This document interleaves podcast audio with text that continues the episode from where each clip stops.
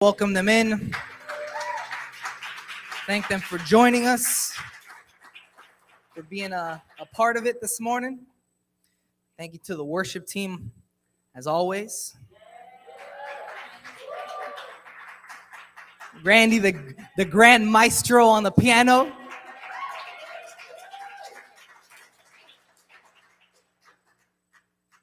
You look good behind that piano, though. What you don't know is that uh, Randy plays at a, jazz, bar on uh, on the weekends. he has a little cover and he plays like he plays like Billy Joel songs and stuff, like covers. You know what I mean? He doesn't sing them, but he plays them, right? I'm just kidding. That's not true. Oh man, worship is always great. Amen. Worship is always, always great. Well, I am super excited and thankful for yet again another opportunity to bring a word. And I'm thankful to you guys as always for sitting there and bearing through it. You know? I always hope that my messages are of some benefit to you and that the Lord uh, allows me to, to just be a vessel for Him and you know use me to, to just communicate His word. And I'm and I'm super thankful for not only for the opportunities that the that the pastors give me, but like I said, just for you guys being willing to hear it. You know. But uh, we're in a we're in a pretty cool series entitled "The Giants Must Fall." Giants must fall. For those that don't know, that's actually supposed to be the statue of David right there, somewhere in Europe. I don't know where in Europe, but that's supposed to be. If you if you actually look at the full thing, you see like a slingshot and stuff like that.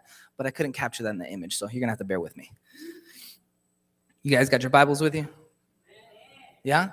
Flip with me to the book of Second Corinthians, chapter 12. Second Corinthians, chapter 12.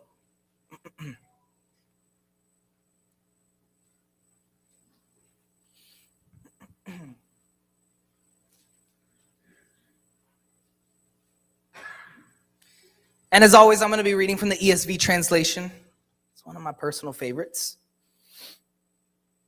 Let me know when you're there. You good?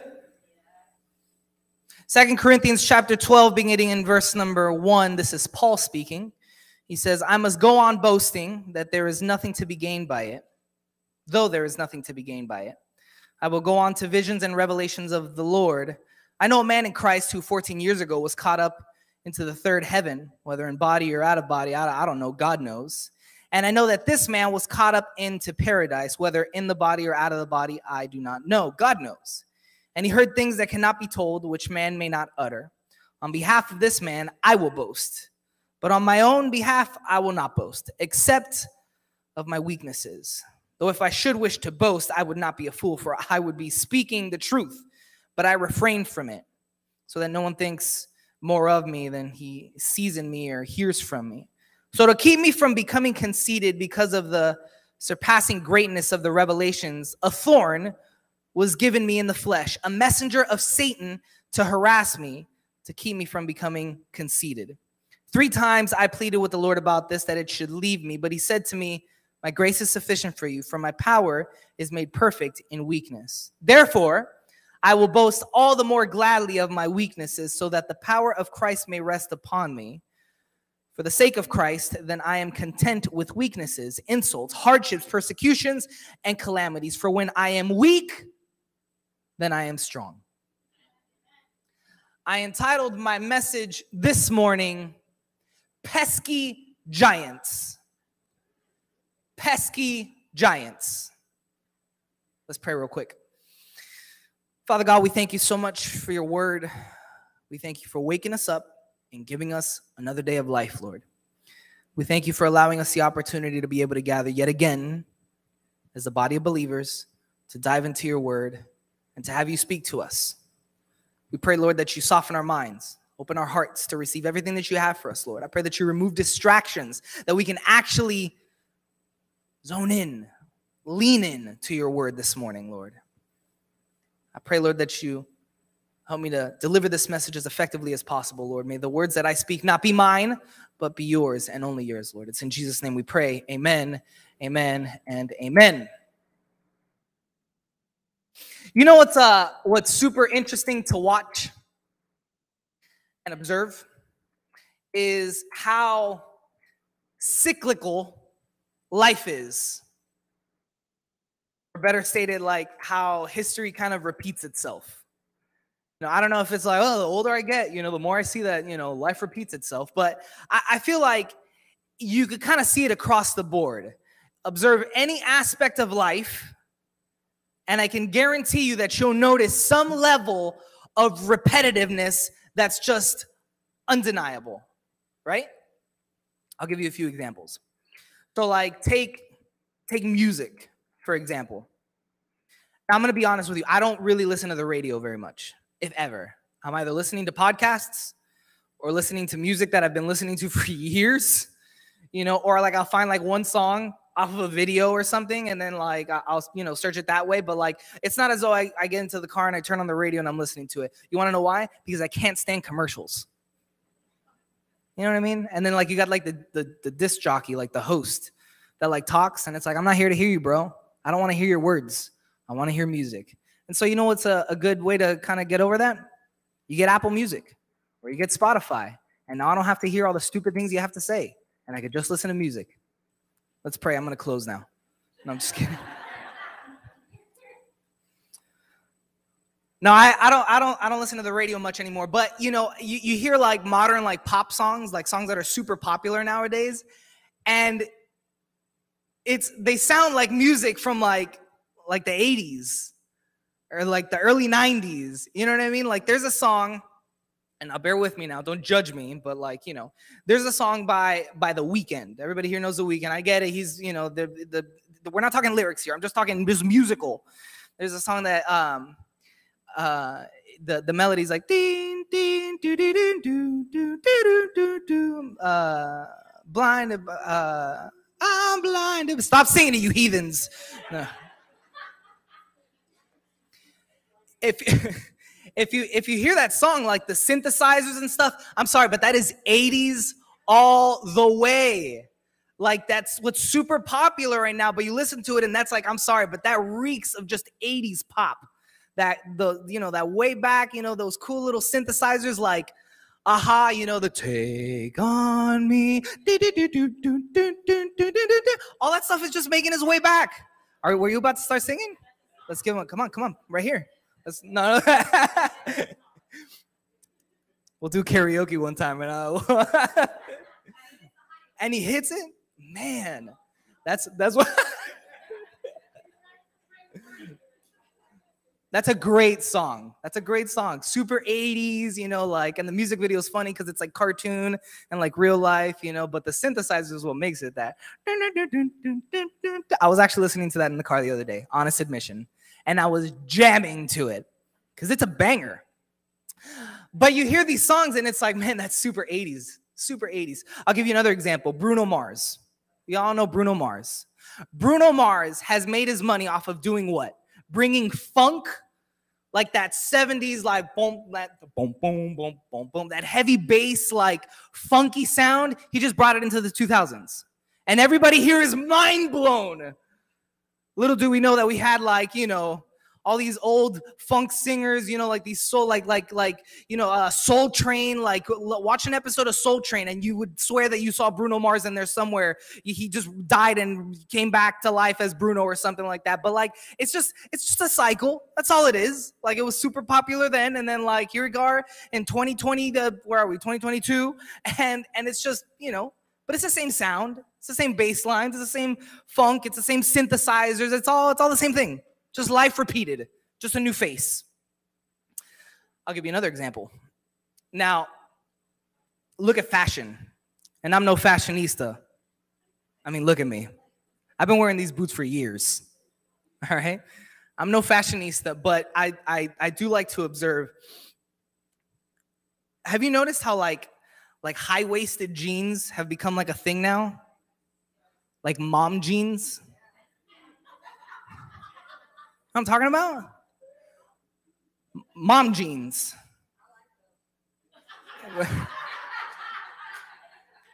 I got an approval here. mom jeans. I saw my mom wear those jeans.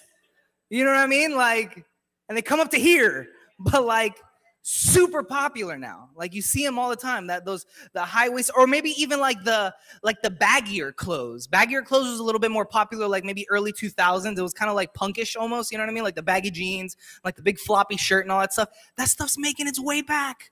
You know, it's just it's just rolling right back around, and and we're, we're seeing it. And it's you know it's it, everybody thinks it's new. That ain't new, bro. That was 90s. The early 90s women were wearing those jeans you know, the baggy stuff, that's just early 2000s. People think you're cool now. Like, you ain't cool, man. You just stole what happened in the early 2000s. You know what's really bad? Is I've been seeing a lot of mullets and mustaches. Look at look at the, look at the disapproval across the board. That's making its way back. Unfortunately, times are hard. I saw I saw a guy earlier this week I saw a guy, and I and I promise you, look, I'm standing on the pulpit. I'm not gonna lie to you. This Joker had a perm, like a straight up perm.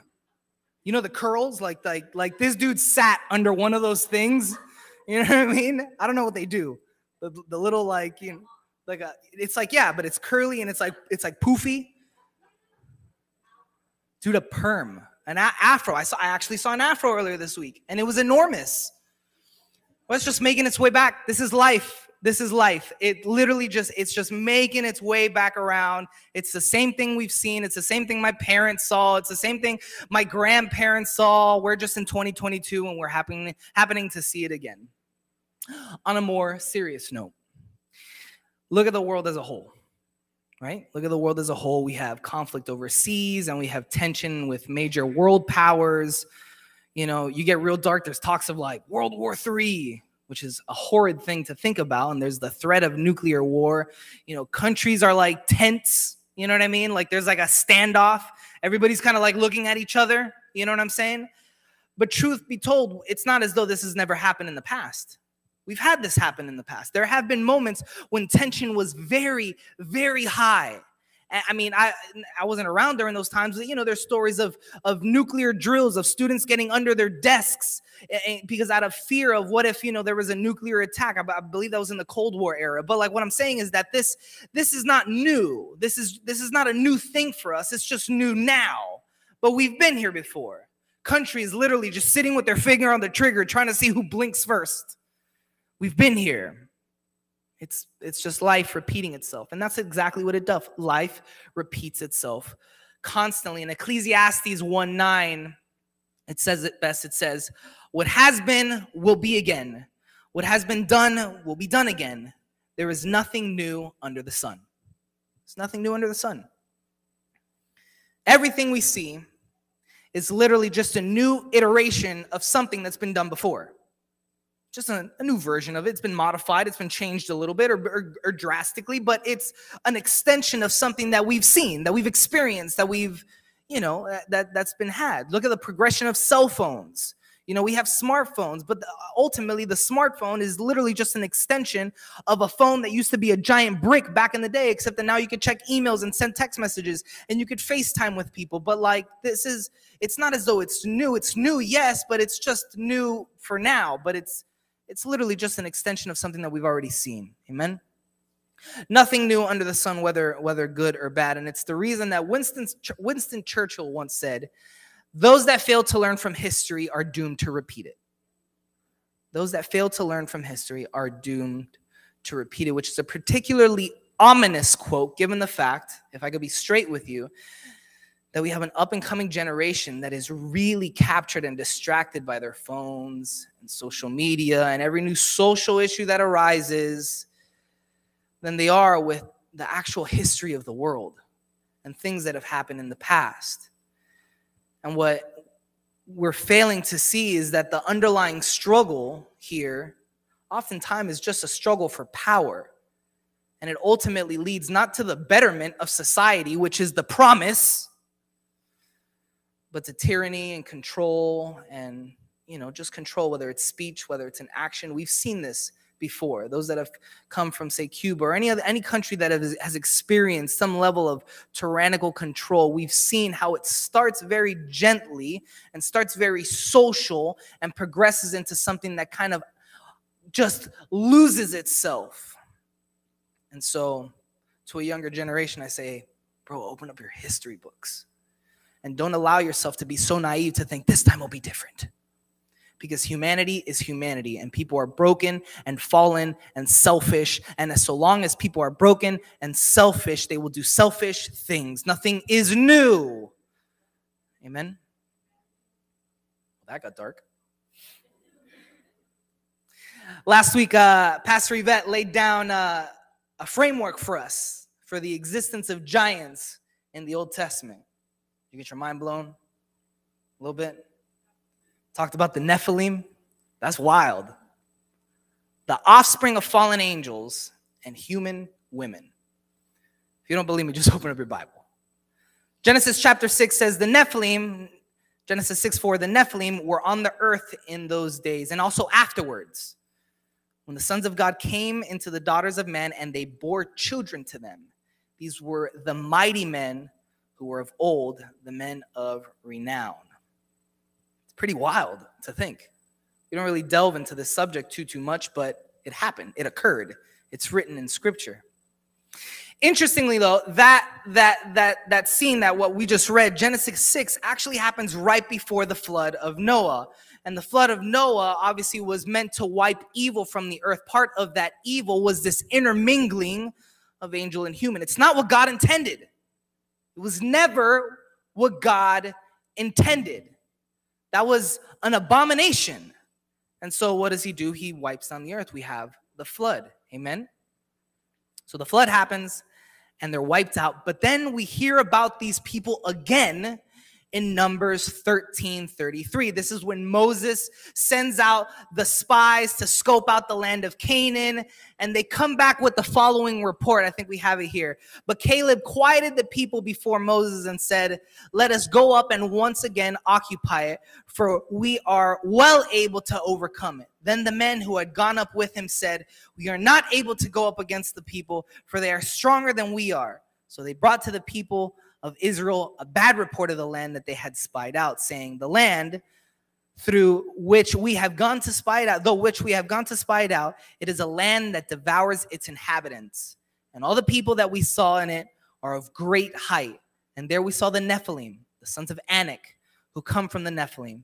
And we seem to ourselves like grasshoppers, and so we seem to them. And so now you got to imagine these guys are trying to spy out the land, the land that's flowing with milk and honey. I mean, just good land. And what do they see? These enormous giants. And they think to themselves, maybe not. Maybe we'll circle back around or we'll send some other people, but we are like grasshoppers. We seem microscopic, minuscule, tiny in comparison to these enormous giants. So we have the flood, wipes them out. Happen to continue on which is another topic. And here we see them in Numbers. Eventually, Joshua takes Canaan in numerous conquests, and they're slaughtered. But then we have David that ends up confronting a giant of his own. It's believed that Goliath was a distant descendant of the Nephilim, hence the reason that he was so enormous. He was so big. And so what we're seeing here is the same story, the same people, the same issue, just kind of come up again and again and again. And they're dealt with, but then they come back. And then they're dealt with, and then they come back. They're pesky. They're incessant. People don't stop. You see, we don't we don't face physical giants nowadays in 2022, we're not dealing with physical giants, but we do face challenges and difficulties in our lives that sure do feel like giants. They really do feel like giants. Additionally, we might feel as though we're facing the same giant over and over and over and over again, or perhaps a new iteration of the same giant. And so, what do we do? We uh, we take it to the Lord and we pray about it. I'm going through this thing. You know, we get the pastors involved. We take it to the altar. And for a time, that giant is defeated. We might see some victory, experience some victory. But a few weeks later, maybe a month, maybe a year, maybe a few years, that pesky giant decides to show back up, except this time he may look a little different, or he might not. I'm talking to those that are that are and have been battling with something for a while. I, am talking to those that have been perhaps wrestling, struggling, dealing with a challenge, with an addiction, with a struggle, with a giant in your life that when it seems as though he's gone for good, as though I've brought him to Jesus, as though this is it. We've won. I'm done with this. I've wiped my hands clean of it. I have defeated this giant in my life, very much like David uh, defeated Goliath. I have finally found victory over this giant in my life. What do you know? The giant comes waltzing back in to bring more problems or different problems. I say to those that are dealing with a giant such as that, that you're in good company. That you're in good company. You see, the Apostle Paul had what he labeled a thorn in his side. Call it a, a thorn, call it a giant, call it a mountain. I don't care what you call it. It's that thing that doesn't freaking go away. The thing that you wrestle with and fight with all the time and you suppress it, and you could suppress it for some time, and I have a, good, a few good weeks, and I have a few good months, but man, it just wiggles its way back there. And what do you know? I'm dealing with this thing again. You know, we never find out what the thorn is for Paul. We don't. And I'm really happy that we don't. Because if we did, we'd probably say, oh, yeah, well, that was, uh, Paul was dealing with that. What I'm dealing with is very different. And so that, that doesn't apply to me. So I like that he keeps it open ended because it's almost like insert here. Whatever that giant is, insert here. Insert that that is the thorn in your flesh that you have been wrestling with, that you have been dealing with. Maybe it was something physical for Paul. Maybe it was like a, an ailment, a disease. Who knows? Doesn't matter. It's beside the point. What we do know is that Paul asks the Lord to remove it three times. Three stinking times. And you want to know what God does? He doesn't remove it. He just he just doesn't remove it. Now I don't know about you, but that's a tough pill for me to swallow. That's a really tough pill for me to swallow, specifically because it's God making the conscious decision to not remove something that I'm struggling with. Not remove this figurative thorn in the flesh. And I'm looking at Paul. And I can't help but think, man, if there's anybody, anybody, anyone at all, wait, man, that, that should have deserved getting a thorn taken out of his side, it's probably Paul. I mean, the guy took more beatings than I can imagine. The guy was in prison. The guy did, I mean, just enormous things for the faith as a whole. And yet, this man, this man could not get the thorn removed from his side. God would not remove it all that God would tell Paul is that my grace is sufficient. My grace is sufficient. So that doesn't make for fun preaching. I'm going to be honest with you. There's some messages that aren't necessarily fun to preach. That right there is not fun to preach because it's a heck of a lot more fun to preach saying, you know what? The giants in our lives are defeated in Jesus' name and they'll never return again. Amen. And we all say amen and we stand up and we cheer and we hoop and holler and then we go and we go to Pizza Hut and we enjoy the rest of our Sunday. That's so much easier and so much better. And to be quite honest with you, I would love to do that because that is fun preaching. But it's not Bible preaching, though. That's not Bible preaching. I would be doing a disservice if I cut it there because it's not the reality of how our faith often looks. Bible preaching is not easy. Christian living is not easy. Christian living is understanding that sometimes we have a thorn in our flesh, a pesky giant in our life that God will refuse to completely remove. Hmm. I don't like that. I don't like that. So let's glean from Paul. What's our response? What do we do, right? Well, we could do one of two things. We could sit here and we hear the message, and then you get mad at me. You say, bro, really? I, I was hoping to get, like, I don't know, motivated. Well, newsflash, this isn't a motivational message. Go read a book or something. I don't know. I don't know what to tell you. I was really hoping to, you know, get pumped up. I'll pump you up with some truth. That's what I'm, I'm going to tell you. I'm just going to tell you how it is. No, we could do one of two things. We could we could get mad at God. That's easy. That comes really easy to us, right? We could get angry at the fact that the stupid giant continues to show up in our life. We could just get mad, angry, like, "Hello, what's the deal? Why can't you deal with this thing? Take it away. Get it out of here. I don't understand. Like you're seeing me, you're seeing me battle with it. You're seeing me struggle with it. Why haven't you removed it? We could get mad at God. We could get angry at the fact that we'll experience a victory. We do. It says in a word, His grace is sufficient. We can experience a victory in the moment, and we could be good for a week, a month, a year, only to find that the giant takes shape in a different way sometime later. We could get we could get mad at the fact that ridding ourselves of this struggle, addiction, doubt, uh, difficulty, whatever it is, seems like an impossible task. We could just be mad at God because just because being mad is easy and it's and it's you know we don't have to try really hard.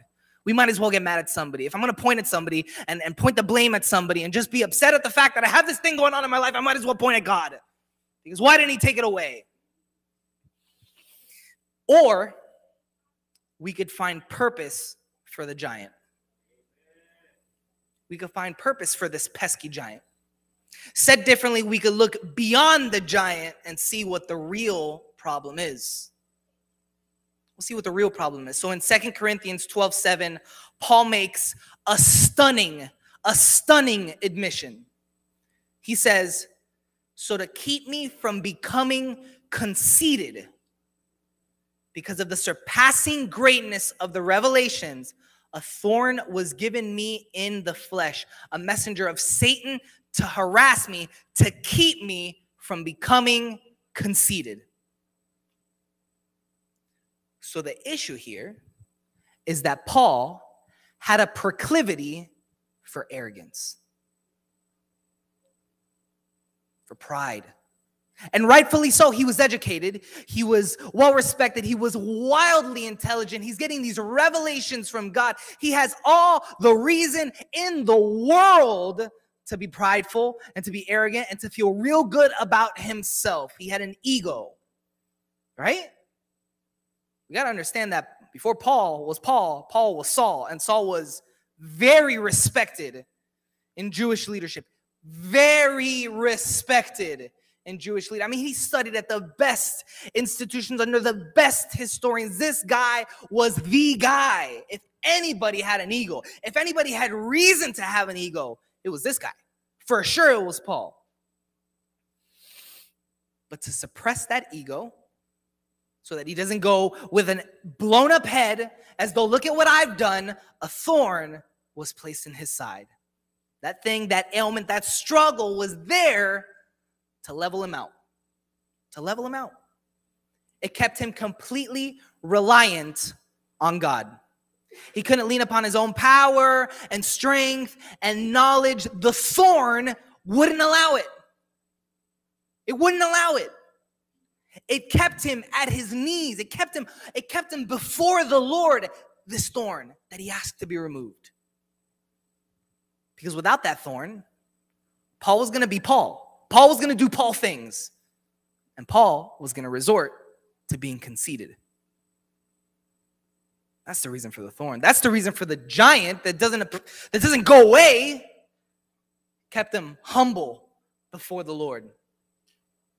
I um I've had giants that I've wrestled with for years that I still wrestle with today. None of us are exempt from this. I don't care where you are, where you're from, how what your testimony is. I, I, it makes no difference to me. Every single one of us has giants that we're dealing with. Some of us are really good at hiding it than others. Some of us wear that giant on our sleeve and and and and wear the the emotional damage that that giant causes on our sleeve. But but we all have it. Dig deep enough and you'll find it. We all have a giant that we're dealing with. One of those giants, for me personally, was and has been and is fear. Fear. I've wrestled with fear since I was a kid. Since I was a kid. Um, and I'll, sh- I'll show you how it's played out. I'm not the tallest guy. Just not. Have you seen my cousin Nicole? I'm not saying she's Nephilim, but she's pretty big. Just kidding. She's pretty big there. You gotta admit. She, now, have you seen her husband though? That joker could touch the roof. No, I've I've always I've always been the the small guy of the group. You know, my dad's not very tall.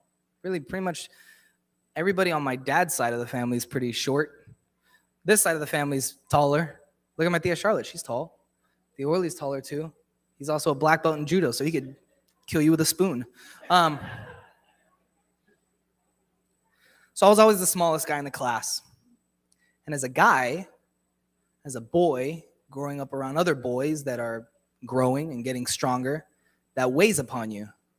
You're much more inclined, it's easier for you to get bullied, which I experienced.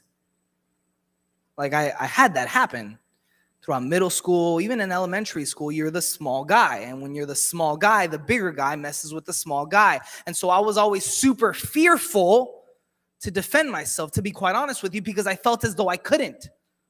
I'm small. I'm I'm just I'm not I'm not as big as you guys. I can't fight like you guys. And back in middle school, every fighting is like the thing to do in middle school because like I don't know, everybody thinks they're tough. And I was petrified of somebody ever trying to pick a fight with me because I felt as though like if somebody picks a fight with me, chances are, man, eight, eight, nine times out of ten, they're gonna be bigger than I am because I'm I, I don't got a whole lot to stand on right now. And so I experienced this this fear as a as a kid.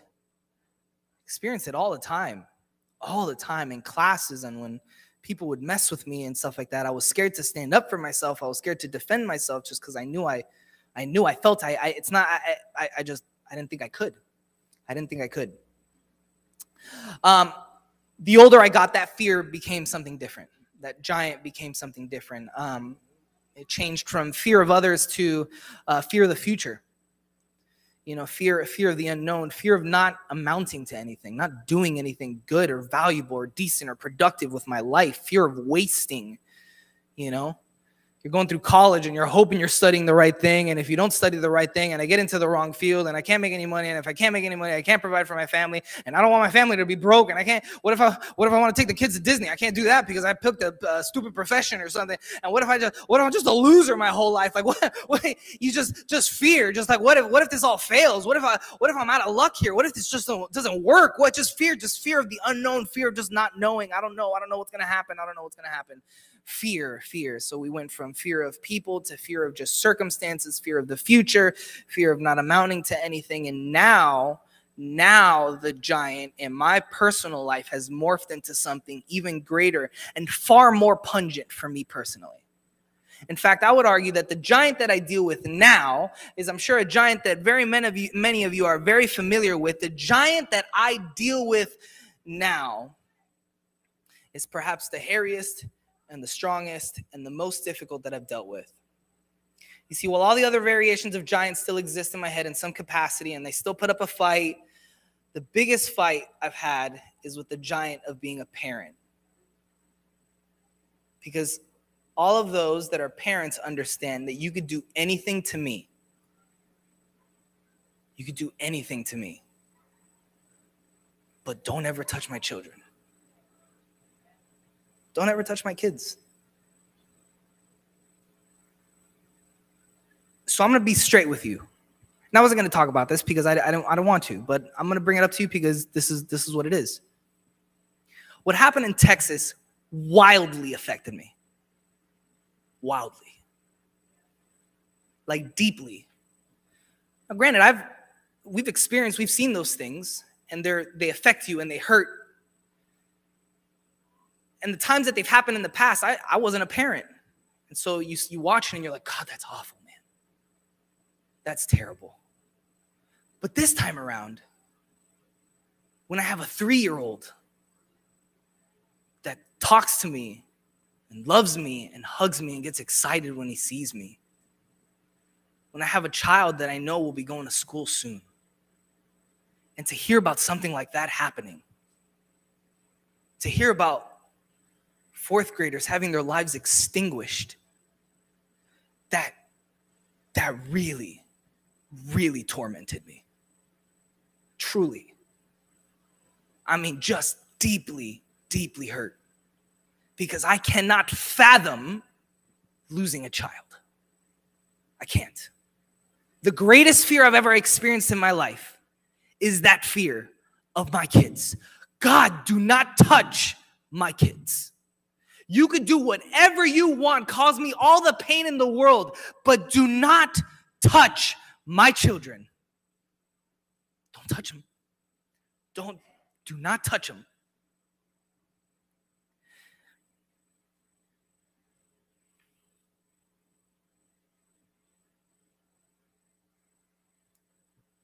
So, fear, as it relates to the well being of my kids, has been the biggest giant I've been fighting, like now. Right now. Right now.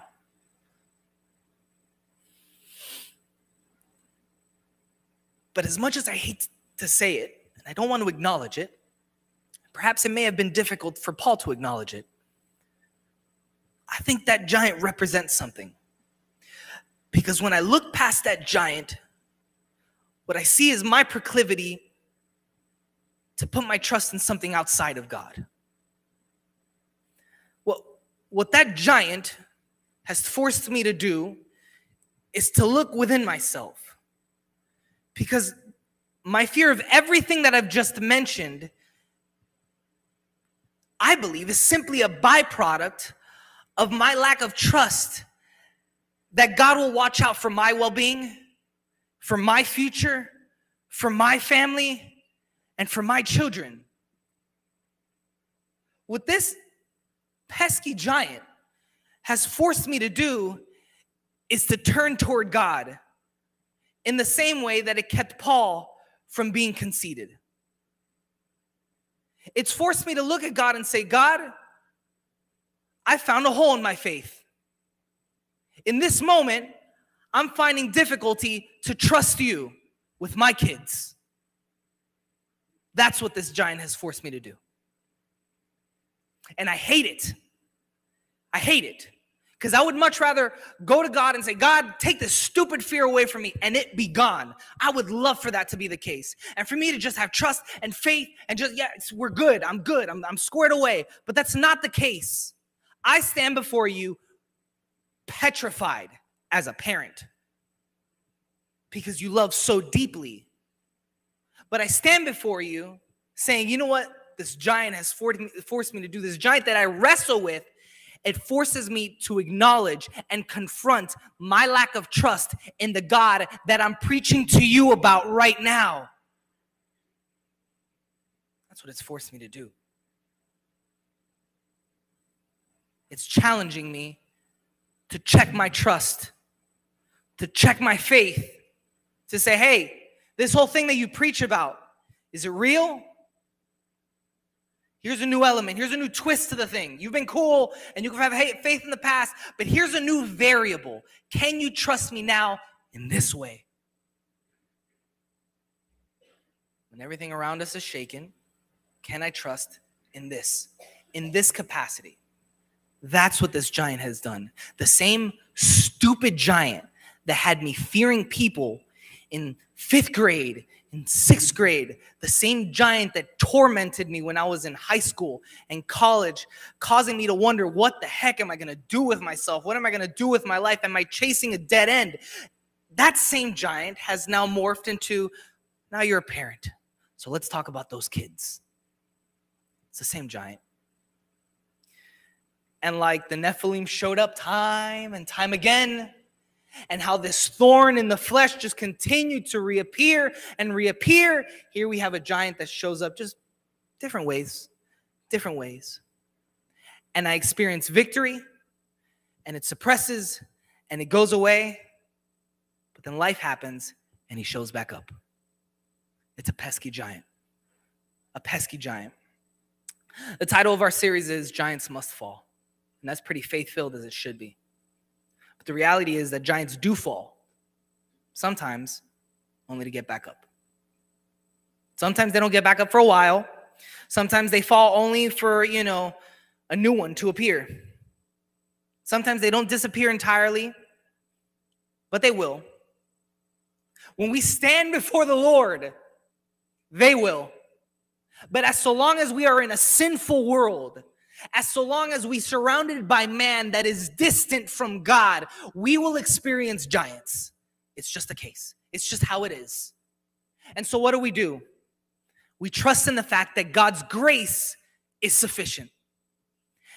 And if you're fighting a giant right now, his grace is sufficient enough to win that battle.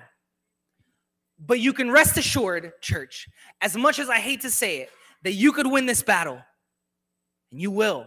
If you put your faith in the Lord, if you allow His grace to be sufficient, you will win this battle. But don't for a moment think that that giant won't come up in about a month to try you again, in about a year to try you one more time, in about five years to try you. Let's see how, how you've grown now. Maybe when the circumstances are different. Maybe when something in life has altered or changed. Maybe you're in a new place of life. So now that same giant that you knocked down years ago has just shown back up. He just looks a little bit different now, but it's the same stinking giant. Church, his grace is sufficient. His grace is sufficient for the battle that you're in right now. His grace is sufficient for the battle that you're going to experience tomorrow. His grace is sufficient for the battle that you're going to experience 10 years from now. His grace is sufficient for the giants in your lives. But I urge you, I implore you to not get so stuck on the giant, but perhaps look past the giant and consider what is it that this giant represents. Perhaps this giant is just a representation of my lack of trust in God. Perhaps this giant is just a representation of my pursuit of, of, of fulfillment in something that I shouldn't be trying to find fulfillment in. Perhaps this giant, I don't know what it is in your life that is for you to figure out, that is for you to sit there in a moment of silence between you and the Lord and question and wonder and try to discover. But I urge you, church, look past the giant because I can guarantee you that you will find something in your faith that it represents.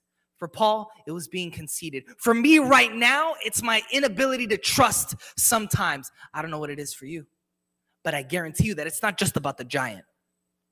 It's not just about the issue. It's about what that issue represents. Maybe it's financial. I just can't seem to get ahead. Maybe you haven't been able to apply structure in your life and order in your life and self control in your life. Maybe the issue self control. It's not the giant, it's your inability to control, to like the fruit of the spirit, control and allow God to be the one that meets your needs and allow God to be the one that shows you and teaches you and changes you and molds you. Maybe it's that I don't know. But what I do know is that His grace is sufficient.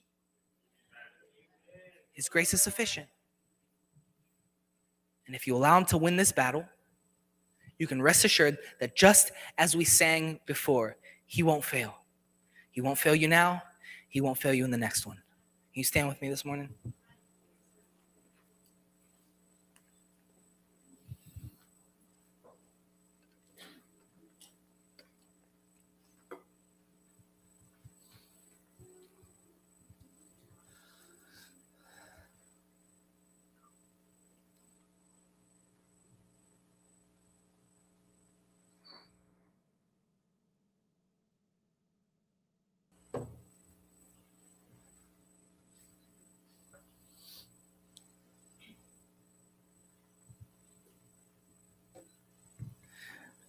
The giants in our lives are pesky. Pesky. They come back, and they'll come back, and they'll come back.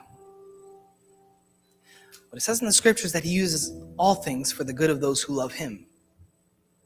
So, can it be that God is so incredibly brilliant that he could use something like a giant to point you towards him?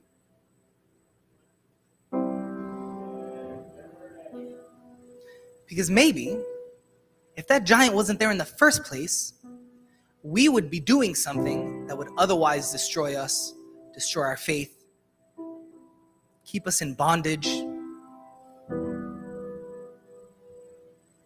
So what's what was done is there's a there's a thorn in your flesh. God, I hate it. But weirdly, it keeps me humble. I don't know how it works. I do know how it works. Because if that thorn wasn't there, I know me. I know what I would do. I know my proclivities. I know me better than anyone does. And if that thing isn't there, that keeps me on my face, I'm gonna stand up and I'm gonna assume that I got it all together and I'm gonna do whatever it is that I please because I'm chilling. There's nothing. There's nothing keeping me broken. There's nothing keeping me before the Lord. So maybe the giant serves a purpose. And God, I hate it when he shows up. But oftentimes when he shows up, it's just to show me something about myself. Show me something about my faith. Maybe, maybe the giants are necessary sometimes. Because without the tension, we don't grow. Without the challenge, our faith doesn't grow. Without the challenge, the pushback, how is it that we are to think that God is a provider if you're not put into a position where God needs to provide? God is a healer. Okay. Have you experienced sickness in your life? No. Okay, well, now you're going to experience some sickness so that God can show you that He's a healer. You wouldn't have known that unless you experienced the sickness in the first place.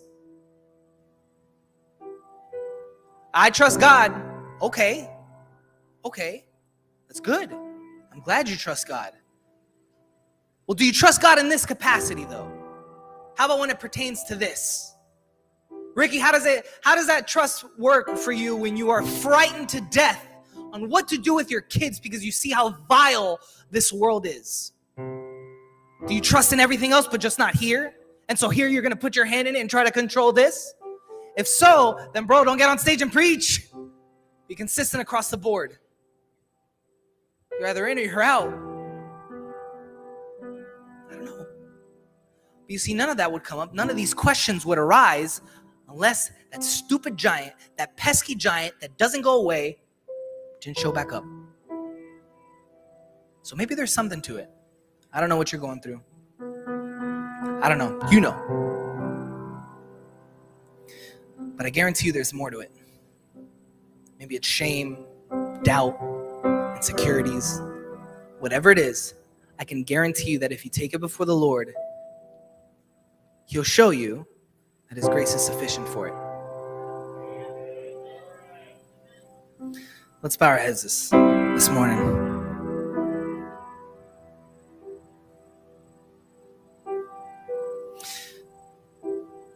God, it's it sometimes doesn't make sense how you challenge us sometimes. It doesn't it doesn't make sense you know your word is is sometimes uh, tough to deal with tough to tough to swallow. Hearing that paul had a thorn in his side that you wouldn't remove. Well we come to you this morning and we recognize the fact that we have giants in our lives that have not been removed if you're here this morning and you say to me ricky there's a giant in my life that I've been squaring up with for years. Raise your hand with me. Raise your hand with me. Look at that. It's the whole stinking room. Room fighting something. Fighting something. Something that just does not seem to go away.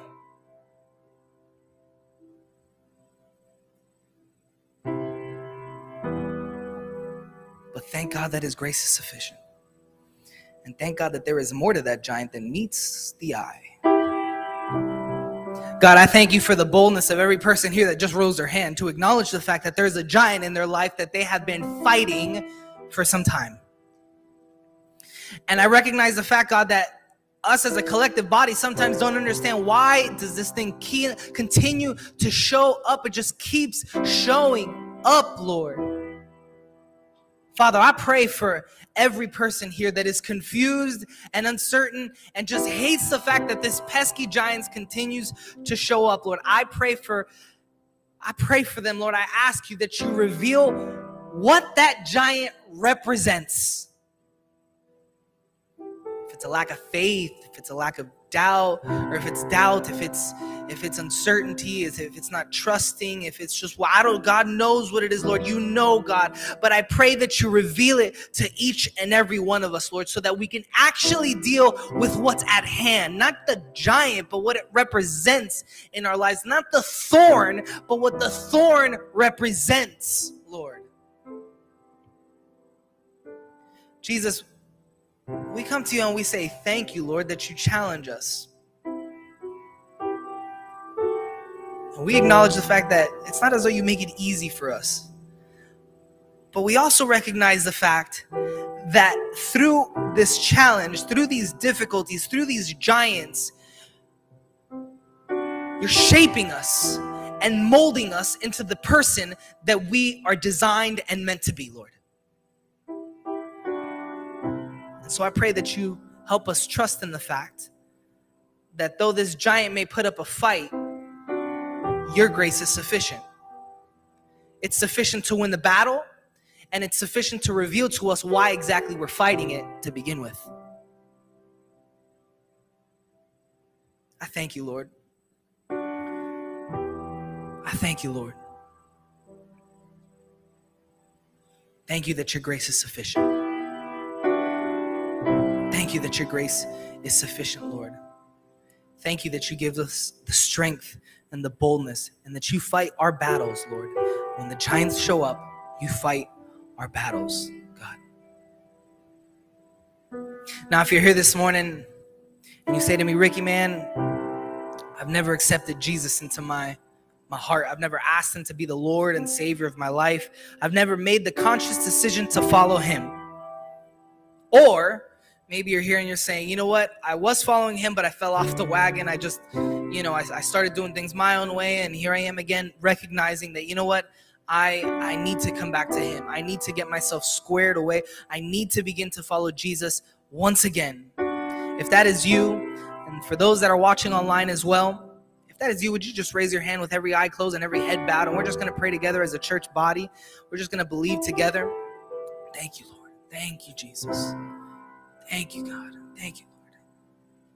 Can we pray this together as a church body? Father God, we thank you for sending your son Jesus to die on the cross for the forgiveness of our sins. Jesus, we thank you. We thank you for that sacrifice. We invite you into our heart, into our lives. We choose to follow you today we make you the Lord and Savior of our life. Guide us, protect us, and teach us as we walk this life with you. In Jesus' name we pray. Amen. Amen. Amen. Let's clap it up for those that accepted Jesus for the first time today or rededicated their lives. I'm going to pray us out, but I Again, I urge you, church, look past it. Look past the giants in your lives. Don't continue to fight the same battle blindly. Open your eyes to see what's what is it? What is it about this thing that you're fighting? What is God trying to show you? What is he trying to what information is he trying to to, to get to you? God, I thank you so much again for this morning, Lord. I thank you for your word. I thank you for your goodness and your grace, Father. I pray that you give us the wisdom, Lord, the wisdom, the knowledge, the understanding to see our battles as not just battles, Lord, but means by which to grow our faith, our trust, and our walk with you, Lord. I pray, Lord, that we walk out differently than the way that we walked in, Father God. I pray that tomorrow when we go to work, or maybe even today when we head back home to our families, Father God, if the giants in our lives show up, Father God, that we just don't look at them as though they they are just some giant, but rather a representation of something that needs to be changed in our lives, God. I pray, Lord, that we go into the fight with wisdom, Lord, knowing that there is something to be corrected, something to be modified. You are trying to communicate something to us, God. And I pray above all, Lord, that we go into every fight with all the giants that show up in our lives, the pesky ones, the ones that come up time and time and time again. I pray, Lord, that we go into every battle knowing that you are the one that fights for us and your grace is sufficient for us in every circumstance, God. We thank you, Lord, because you have given us victory today. You gave us victory yesterday, and you will give us victory tomorrow. And for generations and generations, we will experience victories. That's not to say we won't experience fights, but we will experience victories, Lord. We thank you for it, Jesus. It's in your name we pray. Amen, amen, and amen. Love on somebody while you're heading out today.